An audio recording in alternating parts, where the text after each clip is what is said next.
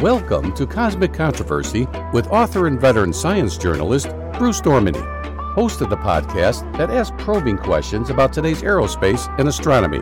Bruce is author of Distant Wanderers, The Search for Planets Beyond the Solar System, and a Forbes.com science contributor. Now, here's Bruce.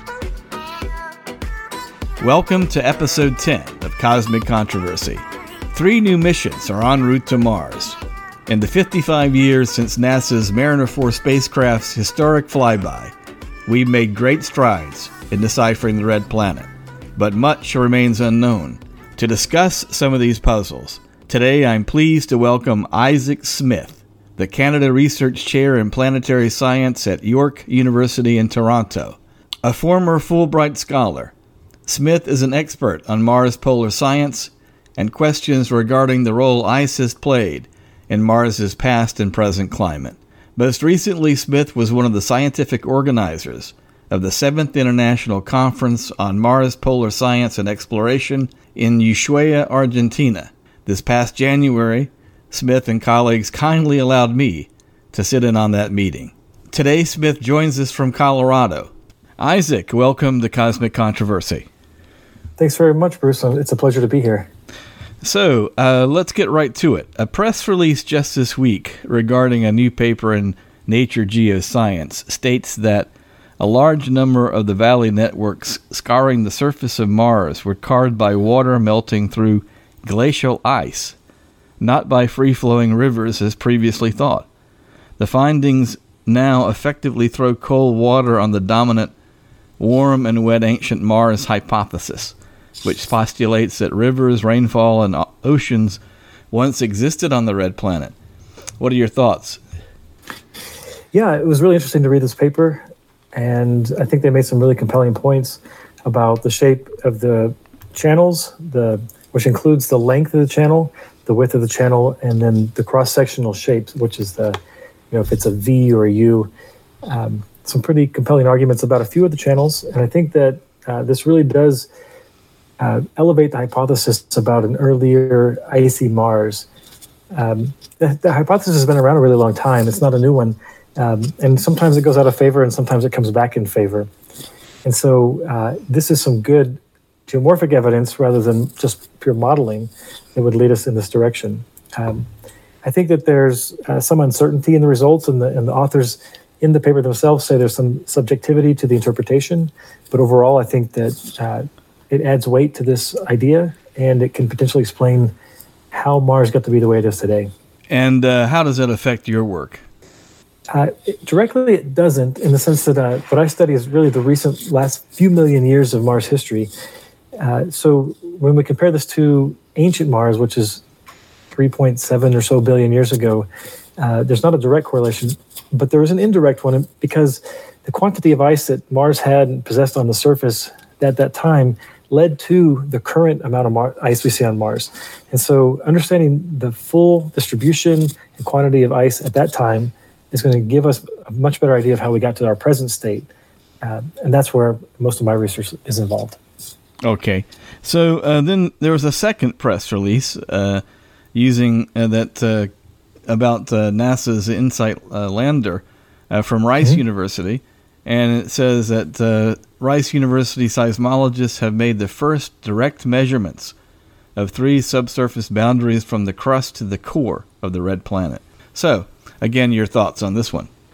I think it's uh, really a stunning result. Um, I haven't heard uh, in my community a lot of people talking about it yet. It's really new, and so I think people are still processing it. Um, this is exactly why InSight was sent there. The SEIS instrument on InSight was designed to detect the boundary between the core and the mantle, different segments of the mantle, the top of the crust, or the bottom of the crust, top of the mantle. This is the exact reason it was sent. And so, uh, if these results are, are true, then it's really going to be a, a stunning uh, advance in our understanding of Mars' uh, subsurface, especially the deep subsurface, um, which was the goal of the mission. So it's a really cool result I hope it holds up well through the uh, process of future examination. Okay, so let's talk about the three Mars missions currently en route. Uh, what you hope to get from them, even if you aren't directly involved. Sure. Uh, well, there's three missions. There's uh, the Emirates Explorer mission, um, or EMM, I should say, and it's the first mission launched from uh, by a country in the Middle East, which is a really stupendous result. And uh, we're really excited to see it. it it's a uh, mission that's going to observe the upper atmosphere. Uh, so similar to what uh, other spacecraft have done in the past, but it takes with it a unique set of instruments that's going to give us new detailed measurements that haven't been made before. So it was kind of a follow-on mission to uh, NASA's Mars Maven mission. Is that correct? Uh, follow on in some sense. There is some continuity. Um, participants on the EMM team uh, have overlap with the participants on Maven team, mm-hmm. and I think some of the ideas were spread that way. And so some of the goals of Maven that weren't fully addressed by that spacecraft will be met by this mission. Uh, but there are other unique things that it's going to do. Uh, so it's not just a follow-on; it's actually uh, got some really compelling science goals that are unique to it. Okay, and. Um, so then the Chinese mission, I, I admittedly don't know a lot about that myself. Uh, do you know uh, yep. the details on that one? Uh, I know some of the instruments that are going to be sent, uh, and there's three parts. There's an orbiter, uh, and that's the first thing that'll really become active. Uh, when it arrives next year, it's going to go into orbit around Mars and eventually spin down to the final orbit. Uh, that orbiter will carry with it a lander that's kind of a base or a platform uh, that will land on the surface and then extend ramps, and then a rover will drive off of the lander. And each of these have some really interesting experiments. So the ground penetrating radar uh, should be able to see below the surface. There's a magnetic field detector, which is going to measure the magnetic field locally. Uh, that's pretty exciting. We haven't done that very much at Mars. Uh, there's a meteor- meteorological measurement instrument, which uh, I fully believe that everything that touches the surface of Mars should take a me- meteorological package. And so I'm really excited to see what they're going to measure there. Okay. And there's several other things. When um, I'm really excited about this, and as you mentioned, that we don't know that much about it, and I think that's part of the strategy of the Chinese space program. Is, I think so. Um, they, from what I understand, if they have a success, they want everybody in the world to know it's a success. If they don't have a success, they don't even want to talk about it. They don't want to mention it. And so uh, they're, okay. they're yeah, keeping that, mum until it, it's successful. So, uh, but potentially it could do ground penetrating radar. Uh, have, right. Has anyone ever attempted that before? Uh, there is an instrument that's flying to Mars right now on the Mars 2020 rover. Oh, okay. It'll do ground penetrating radar, uh, and that was called RIMFAX. And as far as their rover goes, uh, how would you compare their rover to any of? Are there is the rover they're sending to Mars probably going to be something on the order of the Pathfinders that we that preceded the uh, Mars Curiosity and and the, and the and the more advanced the rover program of the Jet Propulsion Lab? I don't know exactly where it falls in the size category. Uh, this is going to be much more capable than the Pathfinder mission. Um, looking at the instrument suite, I think it's going to be a little closer to the Spirit and Opportunities class rovers, uh, and that's also. Uh, and this is a little speculation because I, uh, you know, we don't know a lot about it, uh, but it's going to drive off of the landed platform, and so um, it has to be able to fit inside of a rocket, and that landed platform has a maximum size. So I think the Spirit Opportunity class is going to be approximately the same size. So, what about the uh, the Mars Perseverance uh, 2020 rover, which is it should be just be spectacular? Uh, yeah, this was uh, a very advanced mission. The science is, should be really astounding. Uh, it's going to take a unique set of instruments to go measure uh, a delta, or it's a dry delta in a dry lake bed um, from ancient Mars, where people suspect there might have been life at one point, or at least the conditions that would have supported life. Uh, the rover is going to take samples from that and then uh, collect them, and eventually NASA will send another mission to go collect those samples and bring them back to Earth. This is really a huge technological feat uh, if successful, and uh, of course, we all want it to succeed. So let's talk about the Ushuaia Mars conference. Uh, as I noted in a, in a Forbes post, seasonal fluctuations of Mars's polar caps have been observed since the time of William Herschel in the 18th century, but there are still large gaps in our understanding of how Mars's polar caps have varied over geological time. Uh, what progress have we made in understanding the poles since the days of Herschel? We've made tremendous progress. Um, the first photographs to come back in the late 1800s showed that Mars had uh, uh, seasonal ice caps for each pole, north and south, that alternated just like on Earth, and that was kind of it. Uh, at the time, they didn't know if it was carbon dioxide or water ice. In fact, I think they just believed it was water ice because they didn't really have experience with CO2 ice. Uh, we do know now that it is CO2 and that approximately a third of the atmosphere of Mars condenses to the surface each season. And that affects a lot of things on the planet. Uh, it affects the surface pressure, but it also affects the concentration of different molecules in the atmosphere. Uh, CO2 condenses to the surface, but argon and nitrogen and oxygen don't because uh, they freeze at a lower temperature. And that's just the stuff about the seasonal cap. We know a tremendous amount of things about seasonal activity due to dunes moving across the surface, gullies formation. We have uh, these araniforms, which are spider like uh, features that go into the soil but erupt through the seasonal ice cap. And this is really just seasonal things. And then there's these long term things that we see, just like on Earth, Mars has Milankovitch cycles. We've learned that since the 1800s. And could you explain and, for the for the listener Milankovitch cycle? Uh, so they can get an idea of what you're talking about there. Certainly. Just like on Earth, Mars has changes in the obliquity. The obliquity is the tilt of the planet with respect to the ecliptic. Now, the ecliptic is an imaginary plane for the solar system that all the planets lie in. And so the tilt of the planet changes. On Earth, it only changes by about two degrees, and that's enough to give us ice ages. On Mars, it can change by 15 degrees every uh, few tens of thousands of years to 100,000 years. Uh, a full cycle takes about 100,000. And so there's extreme changes. The poles can get really warm. And when that happens, the ice is removed from the poles and it goes to a place that's more favorable in the mid latitudes, usually around 45 degrees. And then um, with that, we can have what we call ice ages on Mars, which are a little different because the ice is moving away from the pole rather than accumulating at the pole. Additionally, there's changes in the argument of perihelion, which is where Mars is when it's closest to the sun. Right now, it's during southern summer, but sometimes it's during northern summer. And this will contribute to where ice is stable at either north or south pole. And then there's the argument of eccentricity, which is the, the circularity of the orbit. And right now, Mars is less circular than Earth, it's more oval shaped. And so it's really close to the Mars is really close to the sun at southern summer. And so the southern summer is much hotter than the northern summer. And then over time, that eccentricity can change back to circular, and so that you don't have an opposite effect between the hemispheres. And so then ice can be stable at both poles instead of one over the other. And so that's uh, what I mean by Milankovitch like cycles on Mars. Earth has the same things, but to much smaller degree. But the, but the obliquity changes in the axial tilt of Mars uh, is caused by the fact that, unlike Earth, Mars do, does not have a, a significant uh, natural satellite like our moon, and our moon is known to stabilize our obliqu- uh, Earth's obliquity. Is that correct? That's right. Yep. So the, the obliquity is stabilized. It's, it's a it's about angular momentum, and the Earth and the Moon trade angular momentum, and in doing so, it stabilizes the Earth. Mars doesn't have that. It has two small moons, and they don't really stabilize it that much. Additionally, Mars is much closer to Jupiter, and Jupiter can tug on Mars and pull it further out. And this is going to affect the eccentricity or the circular shape of the orbit.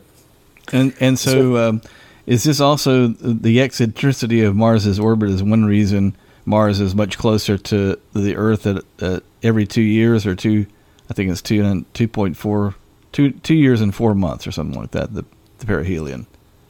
So the the eccentricity does affect uh, the launch window and it affects the launch energy, which is the amount of energy it takes a rocket to to send something to Mars.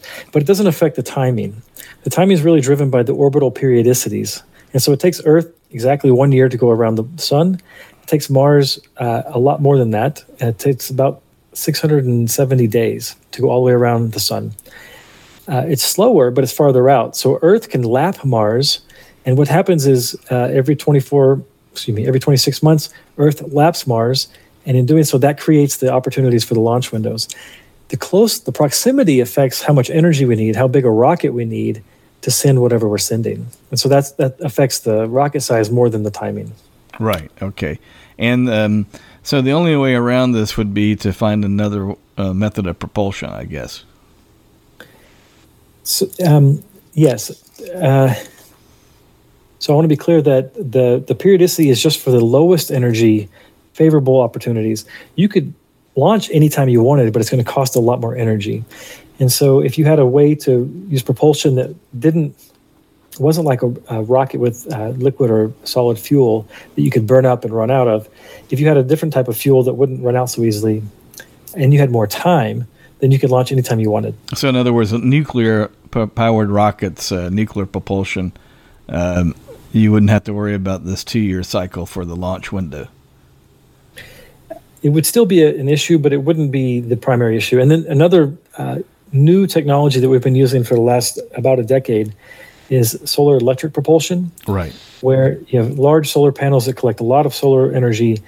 We use that energy as electricity to send out ions from the back of the spacecraft. It's very weak propulsion, but it's very steady, and uh, it doesn't take as much mass to do so.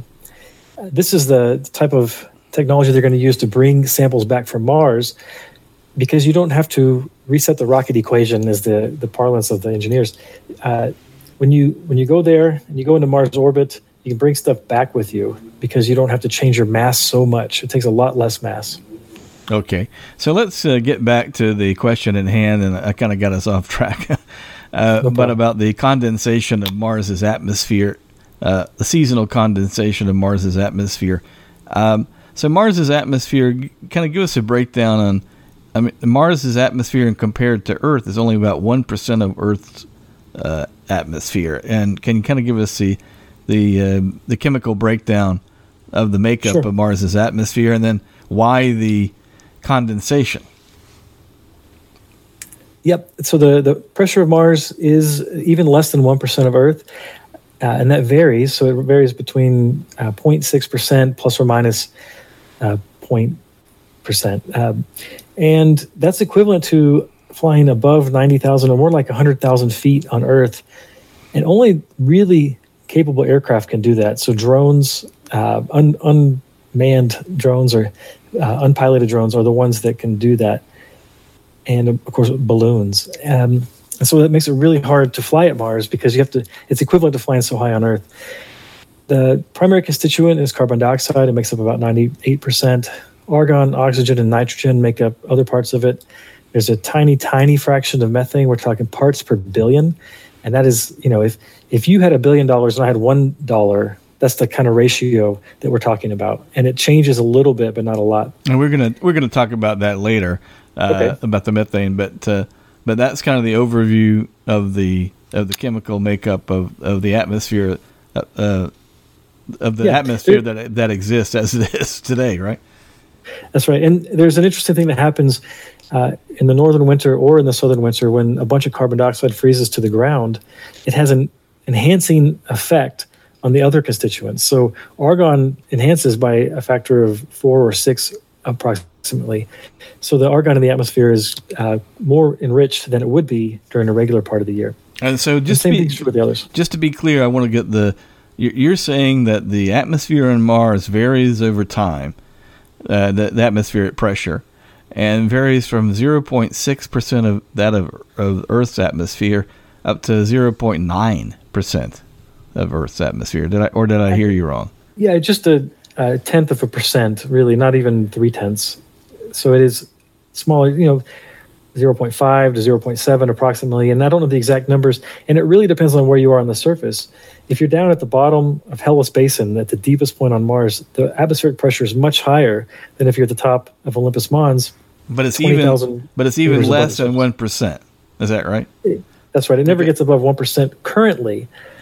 There is uh, very strong evidence that a bunch of carbon dioxide is frozen to the south pole of Mars and the mass of that is approximately equal to the mass of the atmosphere. I was on a team that studied this in depth for almost a decade now. And what we found is that there's uh, layered CO2 deposits that indicate some kind of freezing cycle, or we might call it a partial atmospheric collapse cycle. And so there's uh, three distinct units of carbon dioxide there that deposited at different times. And if they were all released into the atmosphere, they could double the atmospheric pressure, and that would give us about 1.2% of the Earth's atmospheric pressure. Now, you may have heard Elon Musk talk about nuking Mars or nuking the South Pole of Mars, and that's why he wants to do it, so he can double the atmospheric pressure and help in way terraform the planet. And I would say that's a kind of a wild idea. I mean, I assume that because you're a scientist that you would like to preserve Mars as a science reserve, right? Absolutely. I, we should absolutely study Mars to the best of our ability before we mess it up. And nuking okay. the planet, of course, is one of the fastest ways to mess it up. Okay. Um, so let's get back to uh, the Mars Polar Science because at that conference, uh, I remember writing an article kind of based, kind of generated by something you had said at the conference itself, which was that the um, the vagaries of the polar ice caps drive Mars's global climate. Can you explain what you mean by that? I think uh, those might be your words, but um, so the the the climate that's recorded at the poles tells us that Mars has changed, uh, like these Milankovitch cycles tell us, many many times in the last few million years. Uh, so those layers are really indicative of uh, periods of erosion at the poles, periods of accumulation at the poles. They can tell us about the winds at the poles, which vary on a seasonal basis. And inside of each layer, there's almost certainly different gases that are trapped. Uh, I say that because on Earth, the ice caps have trapped gases and they can tell us about the composition of the atmosphere through time. And so uh, I've read recently that they can tell which volcano in Alaska erupted during the previous ice age because they have an ice core. And they found chemicals from that volcanic eruption in the ice core and were able to determine exactly when and where that volcano erupted. And so this is kind of the thing that we might expect to see uh, during eruptions on Mars is that the, the, atmospheric composition will change. It'll put in uh, dust and ash into the atmosphere, and that'll get recorded in the layers, include also the atmospheric gases. Uh, a lot of other things fall out. So from the atmosphere, we know the salt will be precipitating onto the surface. Salt is a very big player in all things Mars. And then, of course, dust. Mars is covered with dust in many, many locations, and it can be many meters deep. And so we expect the dust concentration to change through time, and then that can be embedded in the layers of ice cap. So I, I like to think about uh, Mars as a very simplified version of Earth, where we don't have known biology, there's no oceans, and there's definitely no humans interacting with the climate to change the climate. so it's a simplified laboratory, almost a pristine example of what can happen on a planet that has ice, different kinds of ice, and goes through Milankovitch cycles. And so, um, what about the uh, Mars Reconnaissance Orbiter? You were on one of the teams for the, the NASA Mars Reconnaissance Orbiter. And uh, how did that contribute? How did this spacecraft contribute to our understanding of Mars's polar science? Uh, for the first time, MRO was able to make radar observations of Mars's North Pole, and its layered sediments and ice deposits. MRO has been a fantastic mission for exploring the polar regions and polar science as a whole, among other things, because MRO has been really fantastic for studying the whole planet. Uh, because my research focuses on the polar regions, and I'm a co-investigator of Mars Reconnaissance Orbiter through the shallow radar team. We call that SHARAD as the instrument. Uh, I'm really familiar with that, but there's quite a few. Um, there are quite a few discoveries that MRO has made. Uh, you mentioned the radar. The radar has been a fantastic. Uh, um, the radar's been a fantastic instrument for helping us unlock secrets that are in the layers. But I should be clear that it's not the first radar to fly to Mars. There is a radar on Mars Express. It's called MARSIS, and it was able to probe the ice caps before MRO even got there. And so that's that was really great. Um, there are some major differences. The original radar MARSIS had a much lower resolution, and so it was much better for measuring the bulk properties, not the layer properties. And this is where SHARAD excels. We can see unconformities in the ice cap. An unconformity is a region where we formerly had accumulation and then erosion and then more accumulation. And that gives us a very distinct pattern uh, with intersections of the layers. And we can use that to determine when and, and where there were mar- large erosion events related to ice ages or mass transport from the poles to other regions. And so SHARAD's been in- invaluable in mapping out these layers. And I've been a big player, I've played a big role in doing that.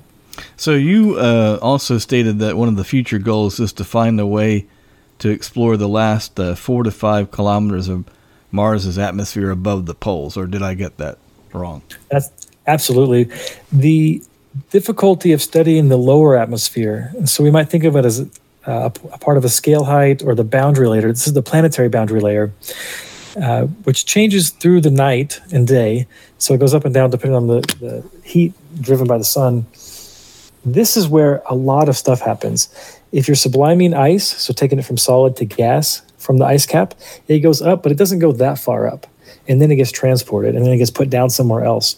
And so it can go from the mid latitudes to the poles or from the poles to the mid latitudes.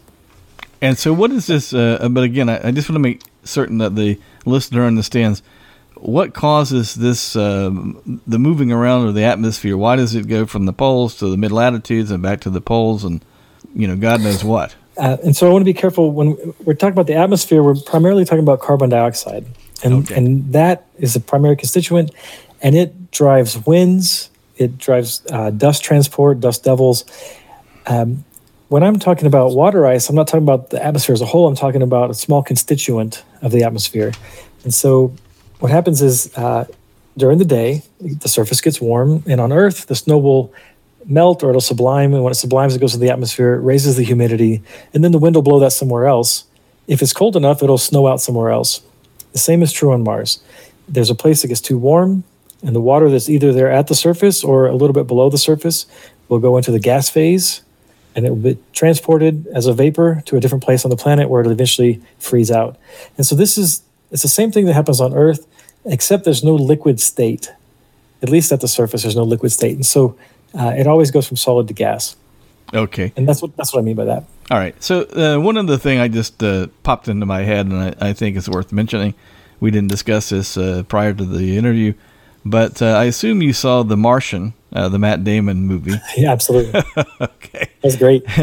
Uh, I I love the film, but I, correct me if I'm wrong, but there was one major scientific inaccuracy. Absolutely, yeah. and that is the uh, the basic the winds. The, the winds. Yeah. There's no way in Hades that yeah. that Mars has a wind sufficient to blow down um, a, right. a, return vehicle uh, to Earth like that. Uh, you know, once there's, there's, Go ahead. There's no way. There's there's no way on God's red Mars to make that happen. the the winds are enough. The atmosphere is thick enough that you could use a helicopter there or a balloon. And, and the helicopter I use is because on the Perseverance rover that's uh, sailing to Mars right now, it's taking a helicopter with it, and it will fly on Mars. Uh, but that's not enough to that, push anything over. That's a tiny, uh, miniature little. Oh, tiny. Tiny. Yeah, yeah. little drone. Yeah. and I'm involved with a group of people who are trying to build windmills for Mars. But the amount of power you can get out of a windmill is really, really tiny compared to what you get on Earth. On Mars, you might be able to get uh, hundreds of milliwatts, so a factor of a thousand smaller uh, with the same kind of winds. Um, and I don't want to undersell the value of this because there's a lot of value in building windmills for Mars because in the polar night, which lasts over 300 days, 300 sols, with no sun, you really want to be able to power your instruments to make measurements. As we were talking about before, in the bottom five, four or five kilometers from the surface, you really want to make those measurements. And so, wind power is a great way to do that because you're not taking, you, don't have sun, and you're not taking radioactive materials which warm the air and affect your air measurements. And so, uh, yes, there's enough wind to turn a very light windmill, but there's not enough wind to blow over anything. And you would maybe notice it on your chest, but it wouldn't push you around. One thing that Mars has going for it, though, is that the atmospheric mean molecular weight is higher. And the mean molecular weight is the mass of the average molecule made up of the atmosphere. On Earth, it's oxygen. Uh, I'm sorry. On Earth, it's nitrogen is the primary one. And nitrogen as a molecule weighs less than carbon dioxide, which has three elements versus two. And because of that, the mean molecular weight, even though the wind is lower in speed, you transfer more momentum because you have a higher weight. And so that has one thing, Mars has one thing going for it, and, and that's it.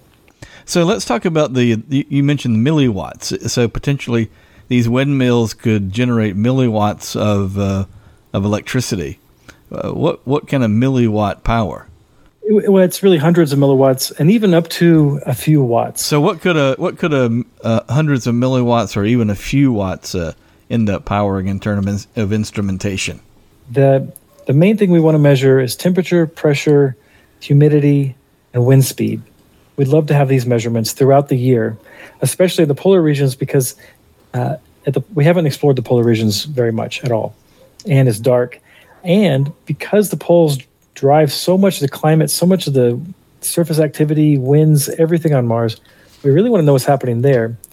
And I, as a my favorite topic, is what is forming a layer right now at the surface, and how will that layer become part of the climate record? And if we can't survive the polar night, then we're not going to be able to understand what forms the current layer, and then we don't know what what the older layers mean.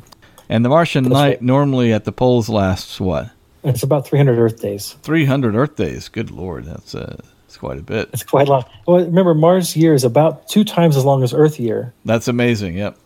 That's... Yeah, and then if you're at the North Pole of Earth or at the South Pole of Earth, you're going to have 100 and so days of dark, and Mars you double everything. So it ends up being approximately 300 days of dark.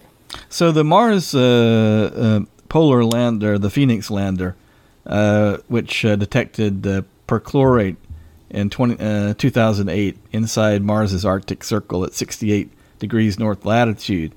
Um, perchlorate salt at the Martian poles may lower the freezing point of water to create pockets of water ice that could offer extremophile microorganisms both the habitat and the source of energy. Um, as I as I noted in one of my Forbes pieces pieces based on this uh, conference in Ushuaia, Argentina.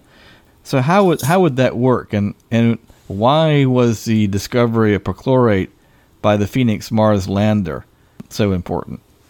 Perchlorate is a very potent salt, and by potent I mean that it it's not like table salt. When you put table salt in water, it'll lower the freezing point a little bit, and uh, it acts as an antifreeze, just like uh, antifreeze in your car engine you know you can go down a few degrees below freezing and still maintain a liquid. Uh, but that's those are weak salts. When you use when you have perchlorate, it's a very powerful salt, and you could take it down to like minus 100 degrees before the liquid would freeze entirely. And so this gives you little liquid pockets that may be able to provide some activity for either a habitable environment or other chemical processes, uh, even when it's cold, because of this powerful salt what's the case uh, for a polar lander, um, and how are the two poles different? I mean, there was an attempt to send a lander uh, to the South Pole, I believe, by NASA in 1998. Uh, but yeah, Mars the, Polar Lander. Yeah, yeah. and uh, can you tell us what happened to that one? Uh, that was one of the tragic incidents where uh, it didn't land. It, it did a hard landing, and we've never found it. It's uh, I think it might be the only place, only spacecraft that we haven't found yet. And the reason is a pretty interesting one. The place where it landed was is so active. There's so much surface change through eruptions from beneath the surface uh, when the ice starts to warm up in the springtime, uh, winds blowing stuff around, dust cover. It's so active that we actually haven't found the spacecraft yet. Even though it probably made a crater, we still can't find it. Um, and so that was tragic uh, it would have given us some really great information about what happens at the South Pole. South Pole, I believe, was chosen because uh, it was the one that was most studied up to that point. But now the North Pole actually gets a lot more study, and it's just because it's easier to understand. The North Pole, we can see with telescopes better. We can see layers there. Not that we can't see layers in the South, but we can, but the ones in the North seem to be much cleaner and easier to, to measure. That's especially true with radar the radar in the north works beautifully. We can see all the way to the bottom. We can see lots of layers. In the south, uh, we have to describe it like a fog. The radar attenuates much more quickly, and we don't see the bottom with SHARAD. We can usually see the bottom with MARSIS, but again, MARSIS doesn't have the re- resolution to show us all the layers. And so what we end up with is that the north is studied much more heavily for multiple reasons. And the South Pole, though, is uh, actually has a larger ice cap than the North. The South Pole has a larger ice cap, so a larger volume, and it has the carbon dioxide deposits I was talking about earlier. So there are some very interesting things that are happening there. Uh, we just understand them to a lesser degree. So someone at the conference suggested, uh, well, first of all, everybody is in favor of a Mars polar lander. That's uh, I think everybody at the conference would had agreed that that should I be a priority. Is that right? And, and you would as well, I, I would assume. I might be the first one in line. okay. Uh, but someone at the conference suggested that we could send rovers to the poles that could, instead of just a lander, we could actually send rovers that could actually make their way down a scarp, uh, these scarp outcrops. Can you explain in geologic terms what a scarp entails? Have you driven through Colorado or any place where you drive and the road has been cut by engineers and the road crew in order to show you the layers? Absolutely, yeah. Right. They're not doing it to show you the layers, they're doing it to make a nice road. Right. What happens is all those layers are exposed. And uh, so if you take a geology class as an undergraduate, they'll take you to these road cuts and you can look at the layers and learn a lot. Those are pretty vertical, uh, but there are places, if you're driving around in the countryside, then the layers are less vertical. And so instead of a cliff, it makes what we call a scarp. And the scarp can have uh, angles that range almost to zero degrees, so almost perfectly flat, up to you know approximately 90 degrees. The ones on the ice caps uh, vary, and so some are quite steep and some are quite shallow. The ones that we predominantly think of as exposing all the layers are on the order of a few degrees, three to five degrees. And that is very easy for a rover to handle. The Opportunity rover drove down a slope of, I think, 23 degrees. Curiosity's done that too. And so going uh, down to three to five degrees is almost nothing for them. And so they could drive down these very shallow scarps and sample a layer every few meters and learn about the climate history that way. And so we're talking about maybe a, a billion and a half, uh, uh, you know, a small scale uh, rover, not a huge thing, maybe a billion dollar rover. Yeah, it's hard to throw those numbers around. Uh, in order to survive in the cold, they're going to have to have more heaters, and that means you need more energy. Uh, and so you have to either take the energy with you or have bigger solar panels. And so some of the things, it's the same class as Curiosity and Perseverance, but it's going to be, uh, it's going to have its unique situations that require more engineering. So that it's hard to throw dollar amounts around. There is a way to make the dollar amount go down, though and that is if you send a reconnaissance lander to measure the sample to measure and sample the top layers so down to about half a meter a couple feet. If you're able to do that you would know precisely which molecules are there which chemicals which trapped gases if there's any radioactive material. I don't mean radioactive i mean uh, isotopes that we could use to measure perhaps uh, the age of formation of some of these layers if we knew exactly what was there ahead of time, then we could send a rover to measure only those things. And if you did so, then you could reduce the instrument package, you could reduce the size of the, the rover and make it cheaper. If you don't send that precursor mission, then what happens is you have to send a rover that is extremely capable to measure all possible things because this is your one mission. And so then the cost gets really inflated as you have more and more components that measure more precision, uh, and then, of course, more mass and more energy. And so there's a strategy you could choose, and I've worked with a, a team that um, we had a think tank at the Keck Institute for Space Studies. Uh, a group of uh, 38 scientists came up with this idea, scientists and engineers, I should say. If you send two New Frontiers class missions, and so the New Frontiers is a, capped at about 750 million, you can send two of those and actually get all the science done, or you can send a two and a half billion dollar rover and get the science done. You can save a billion dollars by doing it in pieces and so there's this trend among uh, NASA groups to send bigger and more capable missions. But there might actually be really good, compelling reasons to send smaller missions and multiple ones so that you don't put all of your eggs in one basket. And, you know, you might get great science, but you might not. There's a risk. But also, uh, by doing that, if you put two and a half billion dollars in a rover, that's money that couldn't be spent somewhere else. Right. That maybe should be spent somewhere else. Yep. Okay. So I think sending multiple smaller missions is uh, a very positive way to think about getting more science done at Mars, quicker turnaround, uh, and you know less cost. Now let's get to the. We're coming to the end of the podcast, but I only have like three or four more questions I want to hit before we say goodbye, and okay. uh, the um, the methane issue, which, which is connected, uh, you know, p- potentially to some sort of uh, biotic process. Uh, c- could be. Could you kind of give us a history of this issue of is there methane on Mars, and uh, have we found organic uh, molecules on Mars? Uh, methane itself may be an organic molecule, and so uh, if that, so maybe yes. Uh, I'm not aware of any other organic molecules. And an organic molecule, uh, in lay terms, simply just means an, a molecule that uh, is made up of uh, carbon, correct? That's the simplest way to put it. Yeah, it has carbon in it. you know, there's there's a mini. There's that's a that's a Cliff Note version. Okay, that's right. Um, okay, well, give it give us a more nuanced uh, definition of organic then. I, I think that it would require some kind of organic process to form this molecule.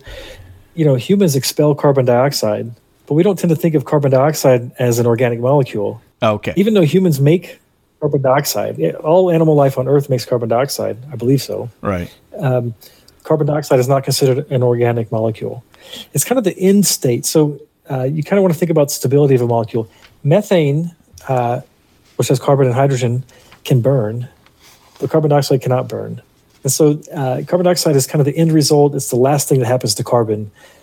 And, and before it becomes a rock, basically, where methane can do a lot of other things uh, before it ends up as carbon dioxide or a rock. Okay. And I am by no means a geochemist, and I'm not a methane expert. Uh, so I'll give you my best answers about the formation of methane on Mars. Uh, this has been a controversy for over two decades, uh, since the first results coming back from Earthbound telescopes suggested there might be methane. Uh, and there was a group that published a result of very high methane concentrations in the Martian atmosphere. I mean, to the point where very few people believed it. Like, how could it possibly be that high? Although the measurements were there, I think looking back, we might have said that uh, there were nuances to the measurements in the sense that it could have been something else, especially to get that really high concentration. More recently, however, uh, we've sent new spacecraft. So there's the Trace Gas Orbiter sent by Europe, the European Space Agency, and there's the Curiosity rover both of them measure methane. Uh, they measure them to different effectiveness, and they measure different parts of the atmosphere. So, Curiosity rover only measures only measures what's about one meter from the surface. It doesn't look above or below that. Where Trace Gas Orbiter only measures what's in the top uh, hundreds of kilometers of the atmosphere, but not the bottom 10 kilometers. And so there's no overlap in the measurements. And that means any of the controversy you've heard may not actually exist. Uh, you know, if we're getting 12 parts per billion from the from the rover, and Trace Gas Orbiter doesn't see that, it doesn't mean that it didn't happen. It just means that they're measuring different things. As far as the bio, biological formation mechanism, I don't think there are too many proponents of that. I think there are people saying it's possible. Right. So, and, so bottom line, it's uh, some sort of abiotic formation of uh, methane on Mars. Is what you that, that's your best guess. Uh, there are some people who su- suggest that there are methane clathrates in the subsurface. A clathrate is would be a methane molecule that's wrapped in another molecule. And then when it gets warm enough, the other one goes away, leaving the methane to float off into the atmosphere. But bottom line is what I'm trying to get at is that at this point, there are few yeah. mainstream planetary well, scientists who think the methane is indicative of some sort of extant life or even right. some sort of. Uh, there's no. There's no cows farting on Mars right now. okay. Yeah. Yeah. We kind of gathered that. yep. Okay. All right. So, um, but anyway, this this whole issue uh, of the poles and the the the way that they can kind of uh, change over the seasons and over over uh, geologic time raises the issue of you know perhaps uh, there could be some sort of microbe or bacterial life at the poles. And um, one of the participants uh, uh, told me uh, Jacqueline Campbell, she was a doctoral candidate in planetary science uh, at the Mullard Space Lab in the UK. But she, anyway, she told me, quote, everything we know about biology would suggest that if there is some sort of bacterial life on Mars's poles, it will either be dormant or metabolizing incredibly slowly. Right. She said it the best way possible. If it's happening, it's happening very slowly that doesn't mean it's not happening or that it's not happening in peri- periodic episodes. Uh, and so right now the poles are cold. Uh, it would take something like a, a, really strong salt to make liquids, even in the summertime.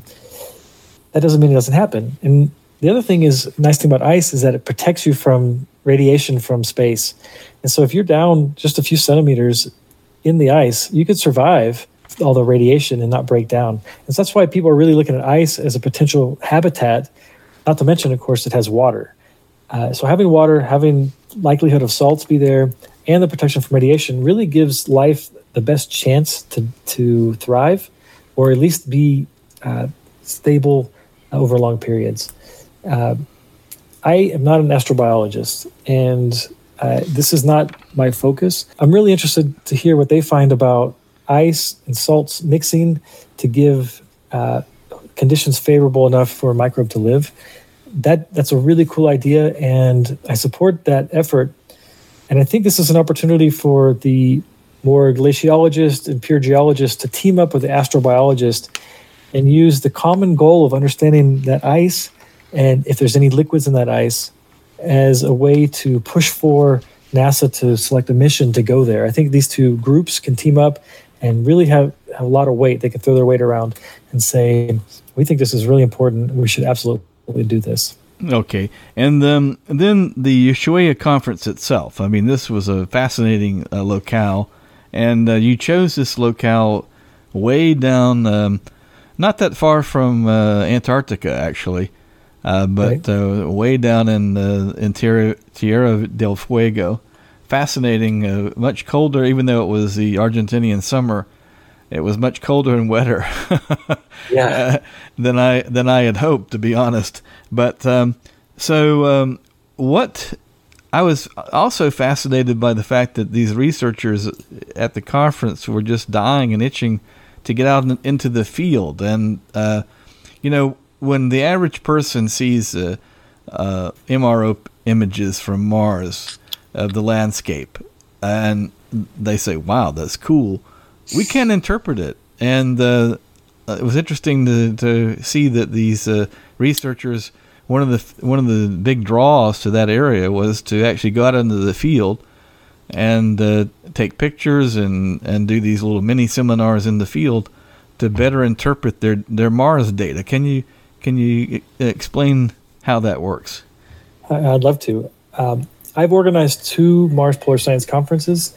Uh, I didn't do it alone. I had teams, and this one I worked with the team in Argentina, and then a colleague of mine, Pat Becerra, who's in Switzerland right now. The team put together this conference uh, and the field trips with the goal of, of course, bringing people who study ice on Mars together. And we do this approximately every four years.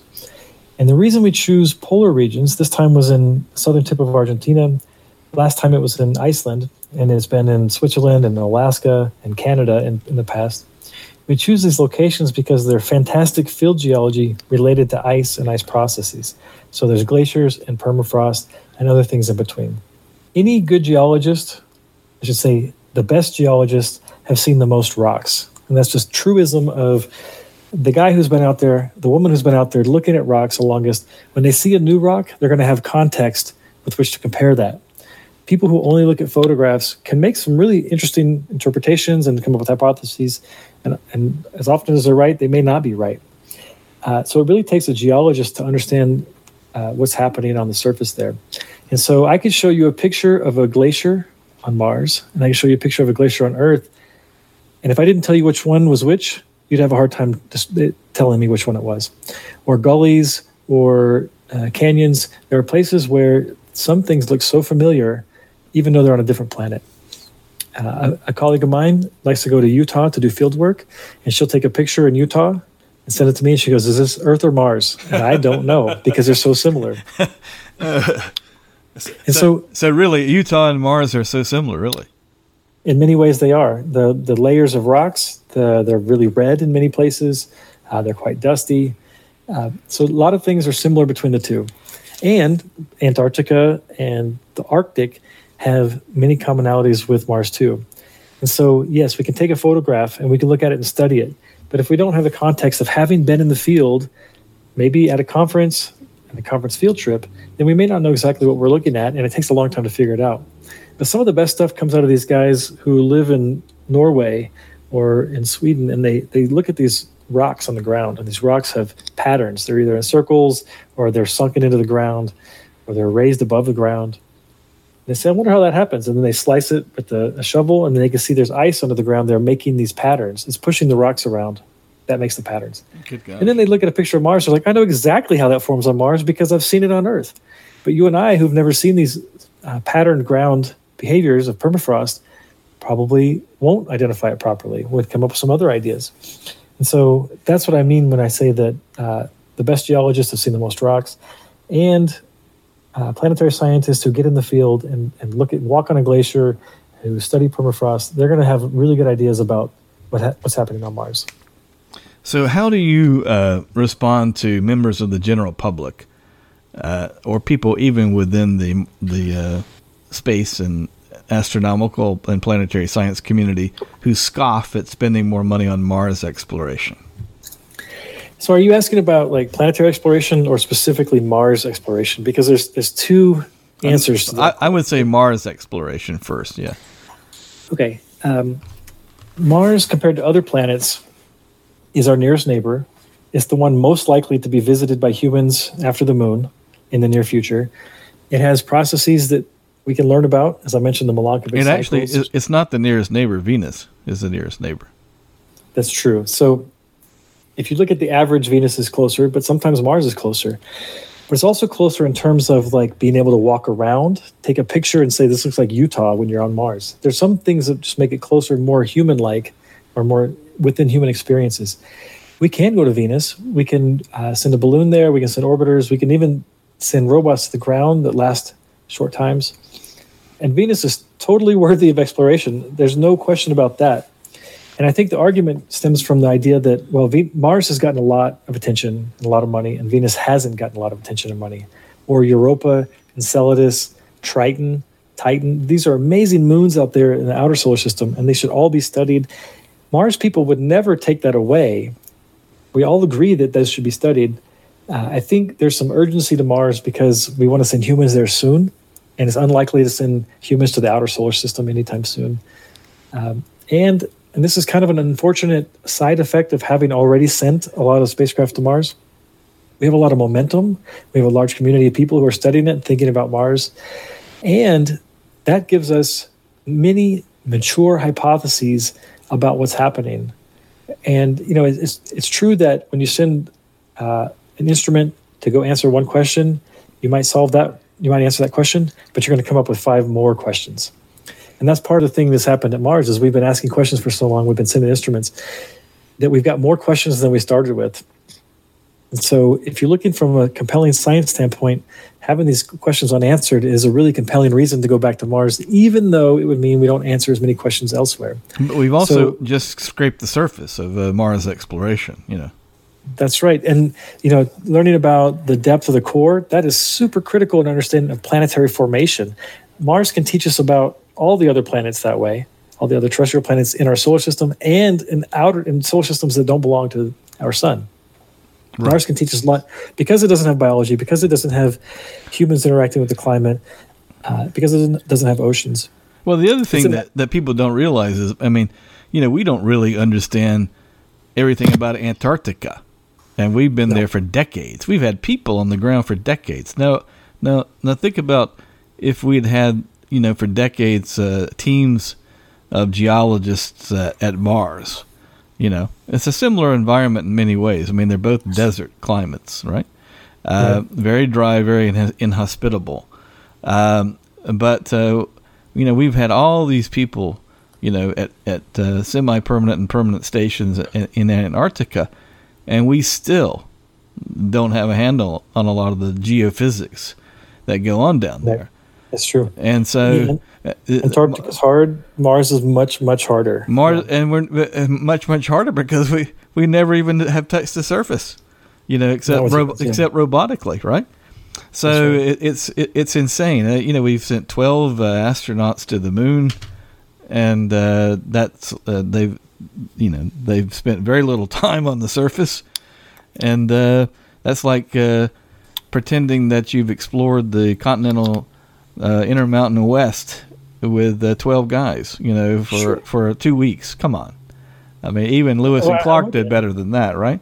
And then uh, the present day understanding of, of Mars's climate. Uh, what are we uh, What are we currently missing in understanding present day Mars in terms of the climate? We are missing a lot of the variables: uh, temperature, pressure, wind speeds near the surface, humidity involved too. We don't know what's happening right at the surface, and that surface is uh, directly responding to the current climate. Either it's uh, losing ice or it's putting ice down somewhere else, and we just don't know the magnitude of any of that. Um, I have debates with colleagues, even in Ushuaia, at that conference we had in January. Uh, some people still say that the North Polar Cap is losing ice. I believe it's gaining ice. We don't have that answered yet. So that's a really big question that we I think should be a top priority for everybody who wants to send something to Mars is what's the mass distribution of, of water and energy on the surface.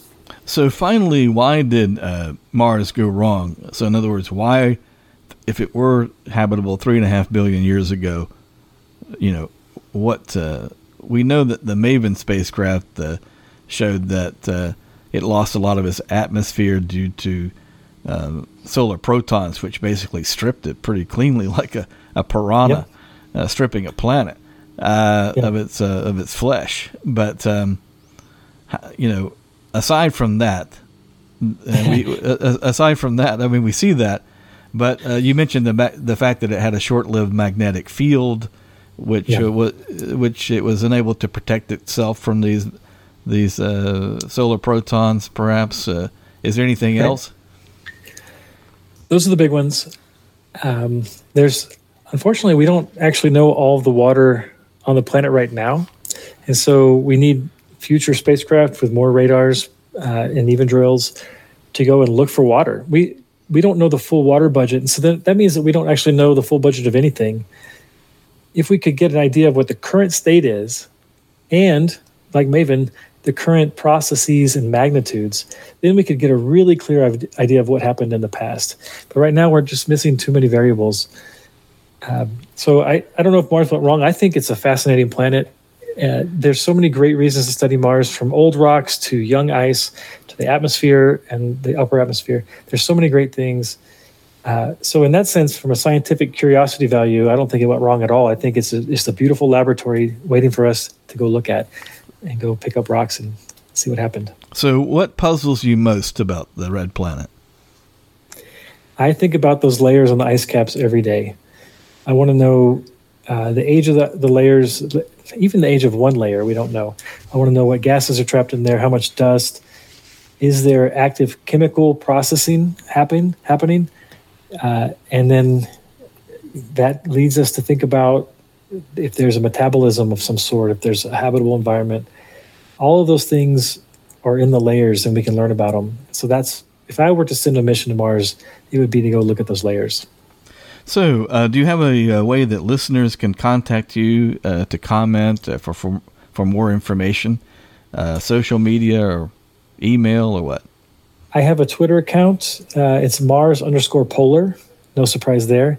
And that's probably the best way. I'm also easy to look up online. You can find uh, Isaac Smith at York University, and you'll be able to find that my email address that way. And it's uh, Isaac B. Smith. Uh, that uh, that makes it a lot easier, right? Isaac B. Smith. That's right. Okay. So um, as always, please follow Cosmic Controversy at uh, brucedorminey.podbean.com or bdorminey on my Twitter feed. Isaac Smith. Let's uh, hope that by the middle of next year, all three of these new spacecraft will be sending back great data. Um, thanks again for being a part of the podcast. Thank you very much. I really enjoyed talking to you. Uh, I love talking about all these topics. Thank you. This has been Cosmic Controversy with Bruce Dorminey. Please follow Bruce on Facebook, on Twitter at bdorminey, or his regular posts on Forbes.com. Until next time, clear skies. Music provided by RFM